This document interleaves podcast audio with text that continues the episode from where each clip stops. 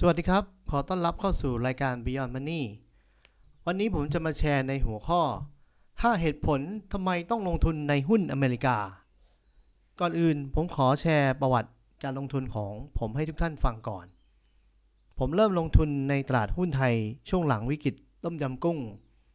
ตอนปีหนึ่งพันเก้าร้อยเก้าสิบแปดในช่วงนั้นลงทุนด้วยความไม่รู้ฟังคนอื่นแล้วก็มาลงทุนอย่างเดียวนะครับก็ได้รับผลตอบแทนที่ไม่ดีจนมาถึงปีสองพันสิบก็ได้เปลี่ยนมาลงทุนในแนว Value Investment หรือ วี ไอ ซึ่งก็ช่วยให้ผลตอบแทนดีขึ้นเพราะว่าผมเน้นศึกษาธุรกิจให้เข้าใจอย่างถ่องแท้และลงทุนในราคาที่เหมาะสมจนถึงปีสองพันสิบห้าผมเริ่มมองมีมุมมองกับตลาดหุ้นไทยที่เปลี่ยนไปพร้อมทั้งเริ่มศึกษาหุ้นต่างประเทศซึ่งก็คือหุ้นอเมริกาวันนี้ผมเลยอยากจะมาแชร์ห้าเหตุผลที่ผมคิดว่าอยากให้เพื่อนๆพิจารณาดูว่าตลาดหุ้นอเมริกาเหมาะกับทุกท่านหรือเปล่าข้อที่หนึ่งผมมองว่าเศรษฐกิจไทยมีการเติบโตที่ช้าลงอย่างที่ดร.นิเวศน์เขียนไว้ในคอลัมน์ท่านแจ้งว่าในอดีต จี ดี พี ของประเทศไทยเคยเติบโตถึงระดับที่สูงกว่า สิบเปอร์เซ็นต์ แล้วก็ค่อยๆปรับตัวลดลงมาอยู่ในช่วง เจ็ดถึงสิบเปอร์เซ็นต์ แต่ในช่วงห้าปีล่าสุดที่ผ่านมาเศรษฐกิจไทยปรับตัวมีความเอ่อเจริญถดถอยลงเหลือ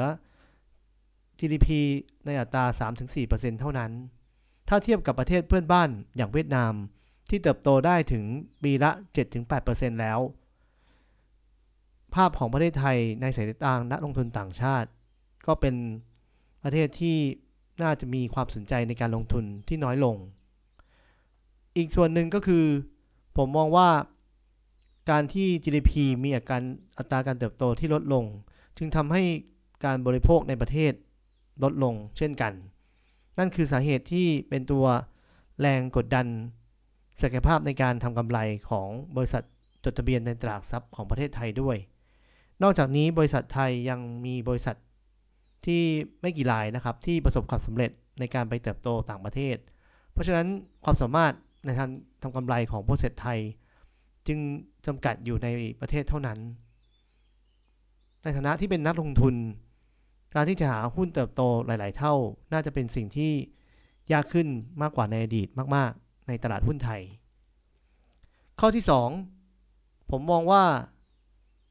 ในยุคที่มีการเปลี่ยนแปลงเทคโนโลยีดิจิทัลหรือเรียกว่าดิจิทัลทรานส์ฟอร์เมชันประเทศไทยแทบจะไม่มีหุ้นหรือบริษัทจดทะเบียนที่ทำธุรกิจในการที่เกี่ยวข้องกับทรานส์ฟอร์เมชันเลยแม้กระทั่งธุรกิจสตาร์ทอัพของไทยก็เป็นธุรกิจที่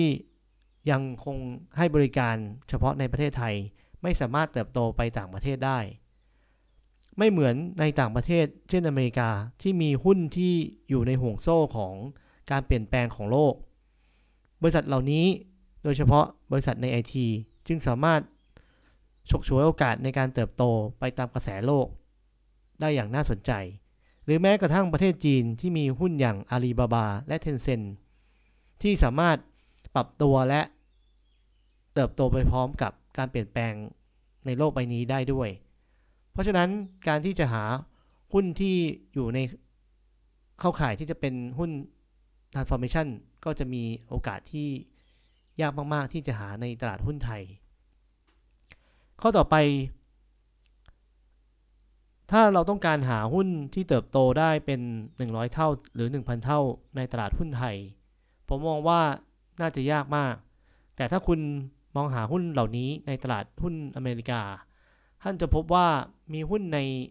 หลายแขนงไม่ว่าจะเป็นเทคโนโลยีก็จะมีหุ้นอย่าง Google, Amazon, Microsoft และ Facebook หรือแม้กระทั่ง Tesla ที่อยู่ในกระแสของการเปลี่ยนแปลงของโลกบริษัทพวกนี้สามารถเติบโตได้อย่างต่อเนื่อง สิบห้าถึงยี่สิบเปอร์เซ็นต์ ต่อปีในแง่ของบริษัทอุปโภคบริโภคก็สามารถเติบโตไปในระดับโลกได้เหมือนกันไม่ว่าจะเป็นยำเรสซองที่เป็นเจ้าของ เค เอฟ ซี โดมิโนพิซซ่าบริษัท พี แอนด์ จี เป๊ปซี่และโค้กและ Starbucks ในส่วนของโรงแรมก็จะมีหุ้นอย่าง Marriott หุ้น Marriott เป็นหุ้นที่น่าสนใจมากเพราะว่าเป็นธุรกิจโรงแรมที่มีโรงแรมในเครือถึง หนึ่งล้านสองแสน ห้องแต่ที่ Marriott เป็นเจ้าของเองมีอยู่แค่ หนึ่งหมื่นเจ็ดพัน ห้องเท่านั้นเพราะฉะนั้นที่เหลือเป็นการทำโมเดลแฟรนไชส์โมเดลนี้ก็จะช่วยให้ Marriott มีการขยายโรงแรมไปในที่ต่างๆได้รวดเร็วกว่าคู่แข่งมากๆ Marriott สามารถทำได้เพราะว่าแบรนด์ที่แข็งแกร่งเลยดึงดูดนักลงทุน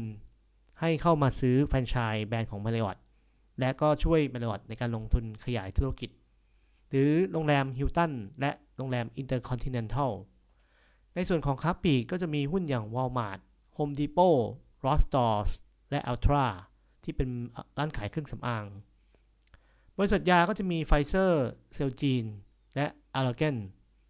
นอกจากนี้ยังมีบริษัทสตาร์ทอัพใหม่ๆซึ่งตอนนี้ยังไม่สามารถสร้างผลกำไรได้แต่นักลงทุนให้มูลค่าที่ค่อนข้างดีเพราะเชื่อมั่นในผลตอบแทนในอนาคตอย่างเช่นบริษัท Uber, Lyft, Beyond Meat และ Shopify นะครับข้อที่สี่ตลาดหุ้นอเมริกาเป็นตลาดหุ้นที่ใหญ่ที่สุดในโลกและมีคนรวยที่เข้าไปลงทุนมากที่สุดในโลกเพราะฉะนั้นถ้าเราไปลงทุนกับตลาดหุ้นที่มีโอกาสที่จะประสบความสำเร็จผมว่า